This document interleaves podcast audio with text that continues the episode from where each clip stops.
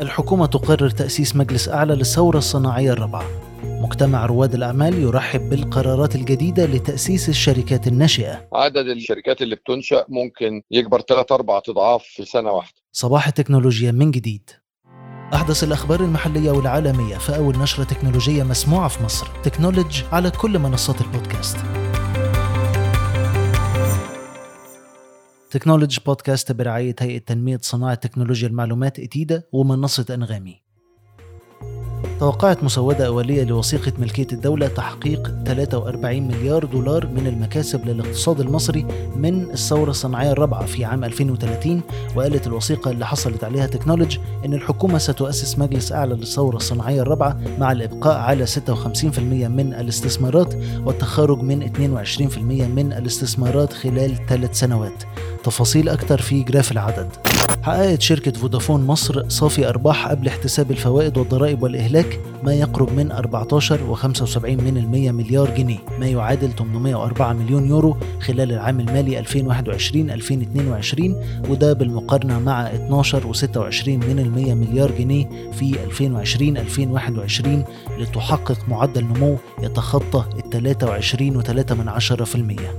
تنطلق اليوم فعاليات مؤتمر قمة مستقبل مراكز البيانات برعاية الدكتور عمرو طلعت وزير الاتصالات وتكنولوجيا المعلومات، وتكنولوجي راعي إعلامي لهذا المؤتمر. أكد خبراء ومدير التحول الرقمي في المؤتمر الصحفي التحضيري للقمة على أهمية موقع مصر ومقاومتها التكنولوجية والمهارات اللي بتمتلكها لتصبح مركز لتصدير خدمات الداتا سنترز.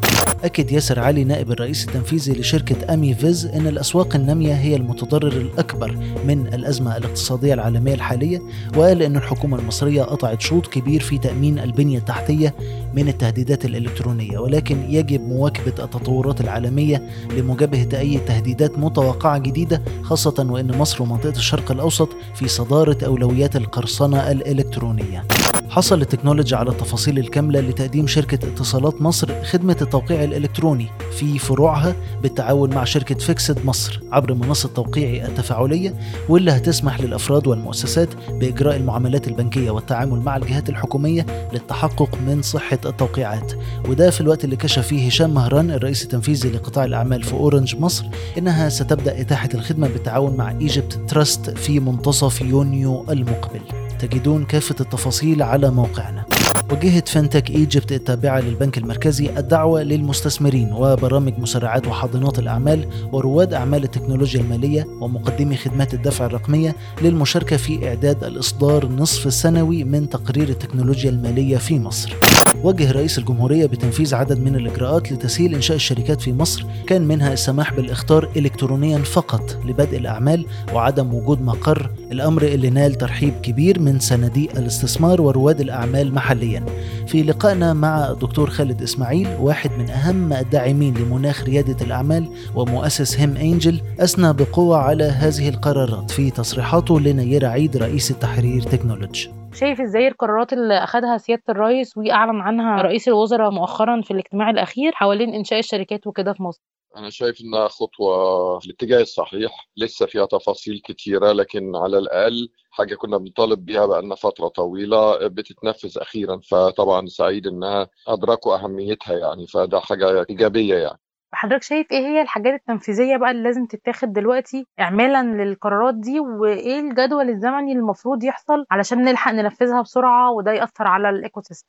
تفاصيل يعني النهاردة انا هبلغ ان انا عايز اعمل شركة، ايه اللي مطلوب، ابلغ ايه، اسمي، عنواني، تليفوني، هل في الكترونيك سيجنتشر، هل في حد هيعمل معايا KYC اللي هي اعرف العميل يعني know your customer. ما انتي برضو مش عايزة الفتح التام يجي بحاجات كلها خاطئة أو مش مظبوطة ونرجع نرتد في الموضوع من أول وجديد، فلازم نفكر فيه صح كله من الأول، بحيث إن عملية إن أنا ببلغ إن أنا بنشئ شركة تاخد مثلا 10 دقايق ربع ساعة أونلاين، تنتهي بإن يتبعت لي أوتوماتيكلي سجل تجاري، بطاقة ضريبية سارية لمدة سنة تسمح لي بالعمل، لو أنا محتاج رخصة تشغيل تجيلي رخصة تشغيل برضو لمدة سنة، لكن أول 2-3 لازم يتعمل لها نظام متكامل بعيدا عن الأنظمة الموجودة بالذات الضرائب. هم اتكلموا على إعفاءات أو تخفيضات في الضرائب، أنا بقول المشكله مش دفع ضرائب، لان الشركات الصاعده ما بتعملش ارباح. المشكله في الضرائب هو البروسيس نفسه، ازاي تثبتي للضرائب انك خسرتي. بعد ثالث سنه عنده حل من الاثنين، يقفل الشركه لو ما نجحتش وبرده ما حدش يساله تلت الثلاثه كام، خلاص الشركه اتقفلت زي ما بلغني، واشتغل في النور وحاول انه يقوم، بيبلغني ان هو ما قدرش وفشل، فهصدقه في الاثنين. كمل يتحول عادي بقى لقانون الشركات العاديه ويدفع ضرايب عادي، ابقى انا كده ساعدته لمده 3 سنين يقف على رجليه. ودي مرحله اصعب المراحل واهمها، هتاثر تاثير ايجابي جدا. واحده من اهم المشكلات اللي كانت بتواجه الشركات لما بتيجي تبدا هي الحصول على تمويلات. يعني احنا شويه عندنا القانون صعب ان احنا نحصل على تمويل او يدخل حد تاني في الايكويتي بتاع الشركه. حضرتك شايف ازاي احنا لازم نراعي نقطه زي دي بدل ما الناس تروح تفتح شركات اوف شور علشان تاخد تمويل؟ في مصر دخول الشركاء مش صعب لو زياده راس مال. اللي مصعبينه ان اللي بينشئ شركه ما بيسمحولوش يبيع الشيرز بتاعته لفتره طويله في الاول، ده طبعا مقيد شويه، لكن ما هواش حاجه صعبه انها تتغير. وفي نفس الوقت مش هي دي اللي بتأيد الاستثمار. المستثمرين اللي بيجوا من بره مصر بيطلبوا كده او كده ان تتعمل اوف شور، لانه عايز مرونه في دخول الفلوس واخروج الفلوس، ويضمن انه لو حط دولار يرجع ياخد دولار، ما يبقاش في اي تقلبات في الدوله اللي هو بيشتغل فيها تخليه ما يقدرش ياخد فلوسه. قوانين بتاع الدولار والحصول عليه واخروجه ودخوله ساعات بيبقى سهل ومرن وكل حاجه، وفي سنوات معينه بيبقى صعب ومش موجود وكده. فالمستثمر اللي بيجي من بره بيقلق من الحاجات دي. كل دي بتبقى اسباب اخرى اضافيه بتخلي الناس تفتح شركات بره مصر، لازم نتداركها لو عايزين الناس دي شركاتها تفضل جوه مصر. ده هياخدنا لسؤال مهم جدا، انه بعض الشركات خرجت من مصر، يعني عملت مقراتها بره زي سويفل مثلا مؤخرا، فهل ممكن القرارات الجديده دي ترجع او تخلي الشركات تكمل في مصر كوجهه استثماريه دائمه، يعني HQ للعمليات زي ما حصل سويفل مثلا في دبي؟ دبي بصفه خاصه اولا ما فيهاش ضرائب، طبعا بلاد قليله جدا في العالم اللي ما فيهاش ضرائب على الشركات، فهي عمليه عالميا اي شركه تقدر تفتح في حته توفر ضرائب هتحاول تعمل كده. بس ده للشركات اللي هي خلاص بقى بتكبر قوي وهتنزل البورصه او هتبتدي تربح او ده صعب ننافس فيه، لان احنا مش ممكن هنخلي الشركات دي ما تدفعش ضرائب في مصر في يوم من الايام. يعني دايما هيبقى في ضرائب. احنا ما احناش دبي، يعني دبي بلد صغيره ليها خصوصيتها، عندهم بترول. اول 3 سنين هتلاقي مصر احسن، في تالنت اكتر، ده ما فيش شك، المرتبات اقل، المكاتب طبعا ارخص، كل حاجه ارخص في مصر عن دبي، المعيشه ارخص، وبالتالي في أول 3 سنين اللي هي الفلوس بتبقى شحيحة جدا وصعبة، مصر أفضل كتير من دبي. احنا حجم استثمارات تقريبا في الشركات الستارت اب في 2021 كان تقريبا $500 مليار. طيب حضرتك شايف بعد القرارات الأخيرة دي هل ممكن الرقم ده يزيد خلال 22 والسنين اللي جاية إن شاء الله؟ هو القرارات دي المفروض هتأثر أكتر على الشركات اللي لسه بتبتدي، مش اللي بقى لها سنتين 3 4. وبالتالي هتأثر في زيادة عدد الشركات في رأيي.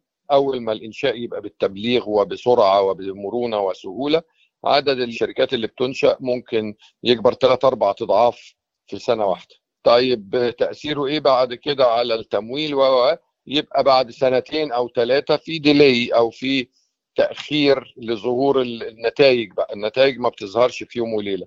قرار زي ده بيبني القواعد الصح، تأثيره الإيجابي ممكن يظهر بعد 2 3 4، تبتدي نشوف عدد الشركات كبر عن العادي، عن المعدل الطبيعي، نبتدي نشوف في استثمارات زادت وهكذا.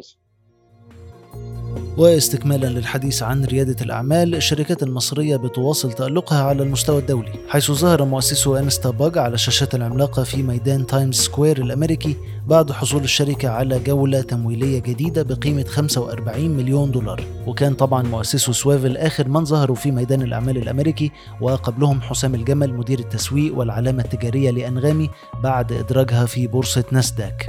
تستهدف شركة أنغامي مضاعفة إيراداتها هذا العام بعد أن حققت 35.5 مليون دولار في عام 2021 المنصرم بارتفاع 16% عن العام السابق، ووصلت إيرادات الاشتراكات إلى 25.7 مليون دولار، مع تحول 43% من أصحاب الاشتراكات المدفوعة إلى خطة الاشتراك الشهري، في حين ارتفعت إيرادات الإعلانات بنسبة 70% لتصل إلى 9.8 مليون دولار.